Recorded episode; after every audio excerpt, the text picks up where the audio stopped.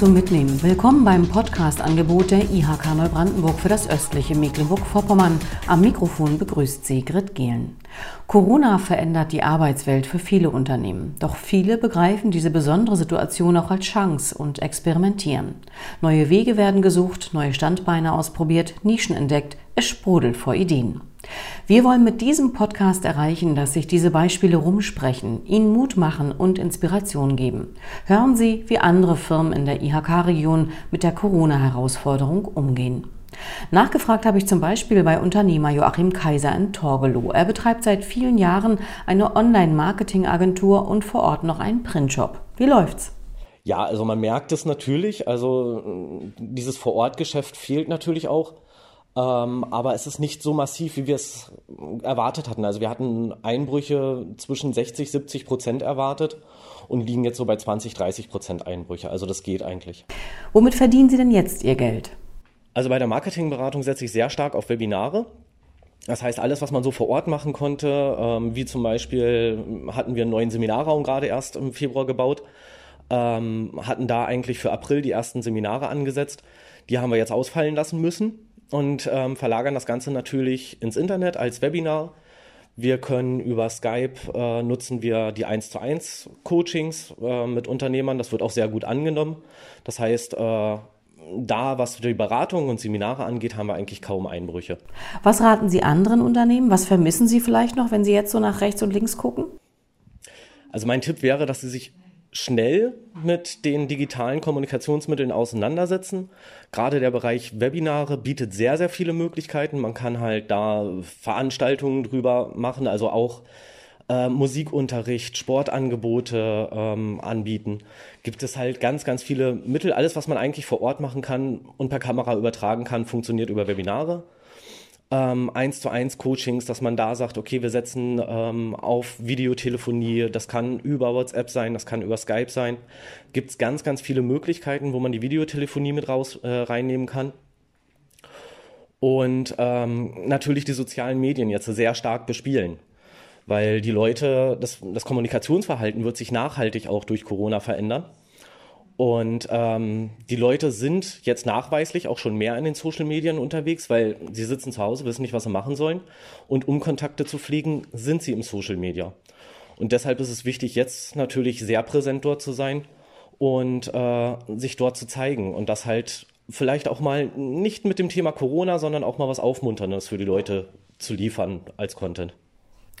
Von 20 oder 30 Prozent Umsatzeinbruch kann Unternehmerin Annegret Sass nur träumen. Sie musste ihr Burghotel im Burgstargard schließen. Vor fünf Jahren übernahm die Quereinsteigerin das Haus. Es gehört zu den bestbewertesten in der Region, doch die zwölf Doppelzimmer sind jetzt verwaist. Hochzeiten, Familienfeiern storniert oder abgesagt. Wie fühlt sich das an? Also ich bin jemand, der sich mit Situationen, die man nicht ändern kann, recht schnell abfinden kann. Und ähm, ich gebe mein Bestes. Ich gucke jeden Tag auf den Internetseiten, wo man Förderung bekommen kann, wo man Zuschüsse bekommen kann, wo man Stundungsmöglichkeiten erwirken kann. Und das mache ich alles so schnell, wie es irgendwie geht. Ich bin da recht gut vorbereitet, so dass ich also, wenn es dann wirklich losgeht, was ja noch nicht immer der Fall ist, ähm, dann auch sofort meine Unterlagen bereit habe und das machen kann. Und ähm, ja, ich gebe mein Bestes und dann kommt, wie es kommt. Ich kann es nicht ändern. Sie haben da eine Idee, also eine unternehmerische Idee entwickelt. Genau, das, ähm, ich möchte mich also auch nicht total auf die Politik verlassen und ähm, darauf hoffen, dass sie den Karren sozusagen dann wieder aus dem Dreck ziehen. Ich ähm, habe überlegt, was kann ich, wen kann ich helfen mit meinen freien Kapazitäten sozusagen. Und ähm, ich habe also in der eigenen Familie viele junge Leute, die jetzt äh, zu, zu Hause sind oder Homeoffice machen müssen.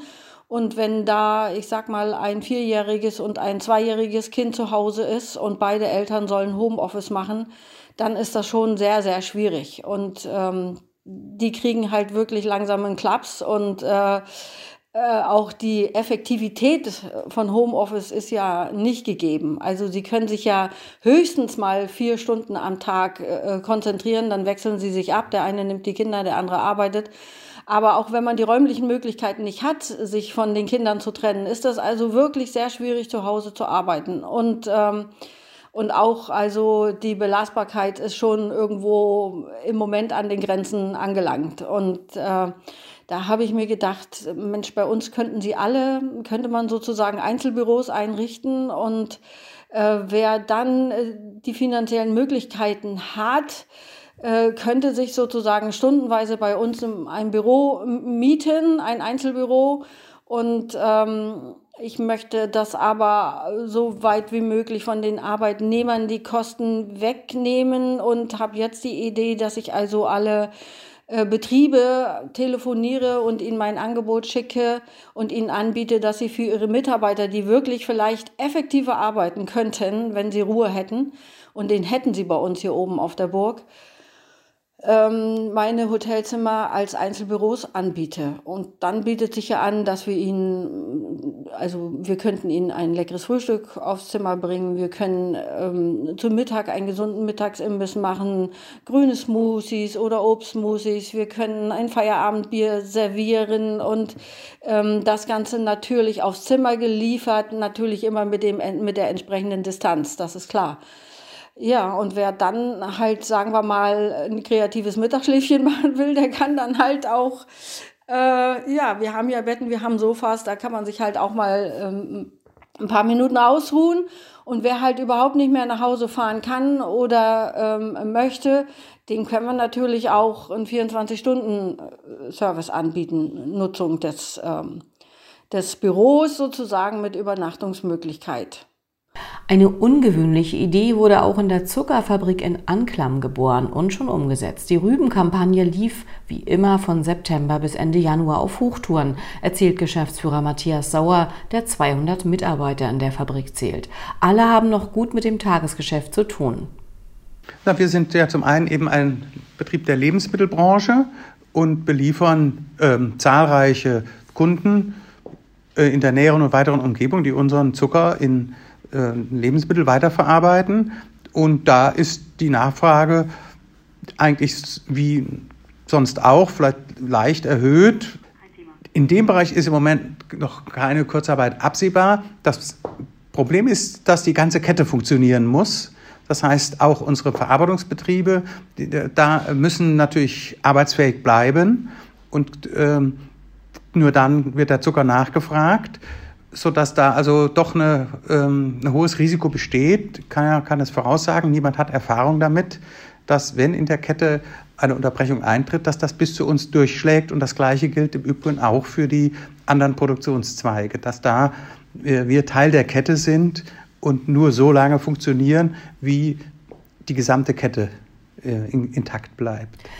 Wir drücken natürlich die Daumen. Nun aber zu Ihrer Idee. Da hat sich also ein neuer Kundenkreis gebildet. Ja, wir haben vor drei Wochen begonnen. Da muss ich sagen, hat sich eine Apothekerin vom Apothekerverband hier, äh, MV, die ihre Apotheke in Anklam betreibt, hat sich an uns gewendet und hat die Frage aufgeworfen, ob unser Alkohol, und das ist ja nahezu hundertprozentiger Alkohol, ob der geeignet ist, als äh, Hauptkomponente für Desinfektionsmittel einzusetzen. Und das haben wir dann gemeinsam sehr zügig geklärt, haben die nötigen Absprachen und äh, Erlaubnisse der Behörden angefragt und auch innerhalb relativ kurzer Zeit bekommen, bis hin zur Frage, die wirtschaftlich nicht unerheblich ist, nämlich einer Freistellung von der Alkoholsteuer. Es geht hier eben nicht um Trinkalkohol, sondern um Desinfektionsalkohol. Auch das konnten wir super lösen, zumindest für die Apotheken, sodass wir schon vor äh, mehr als zwei Wochen eine erste große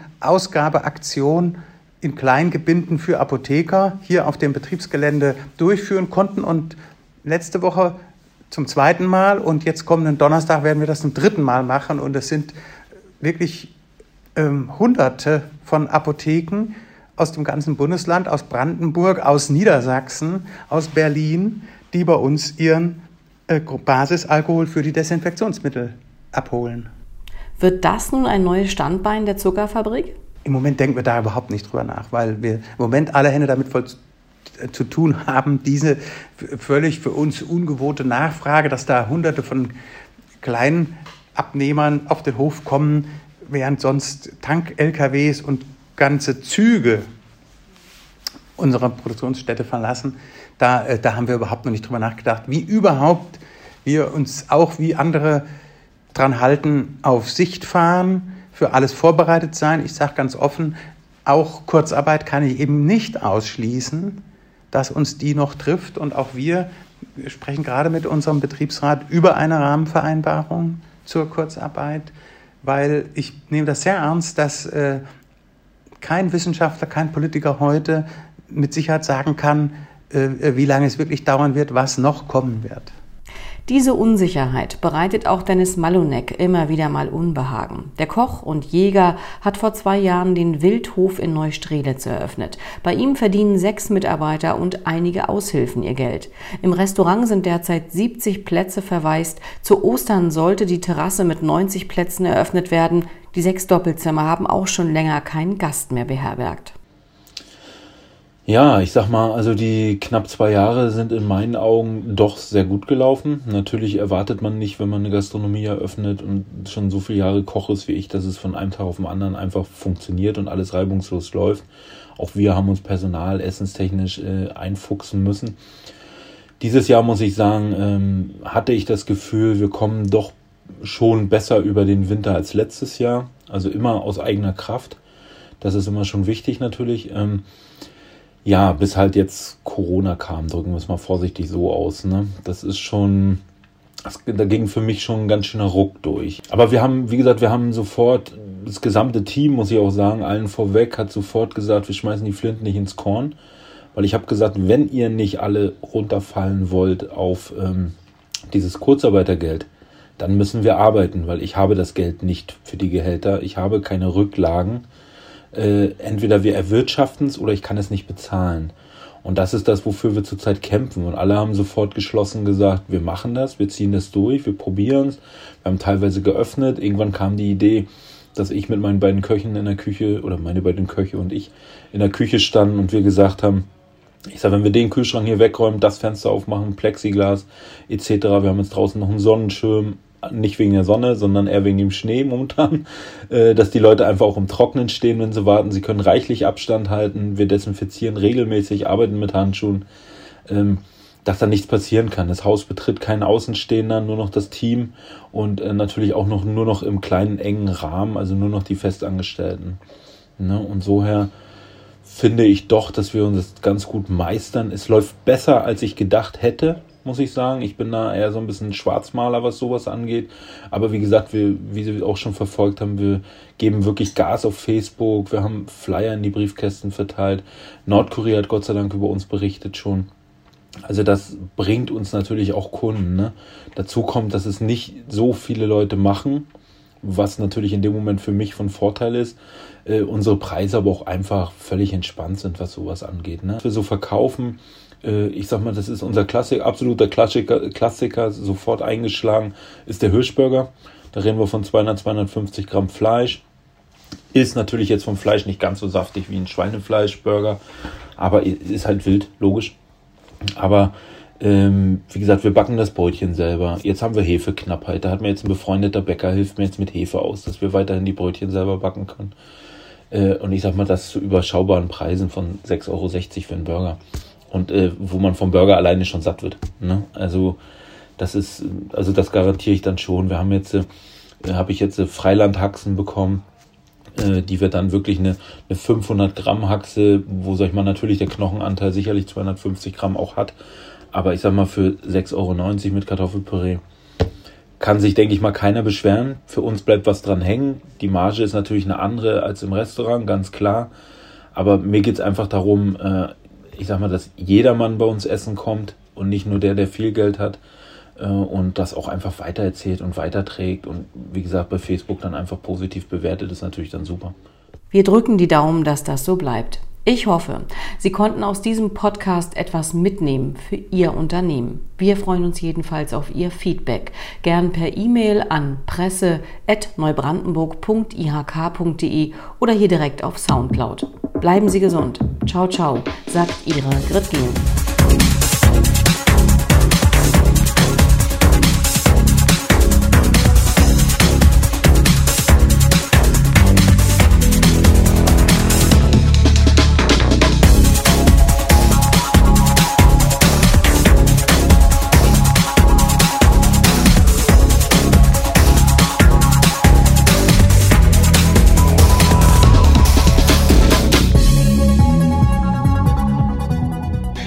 eine Sendung der IHK Neubrandenburg für das östliche Mecklenburg-Vorpommern gehört.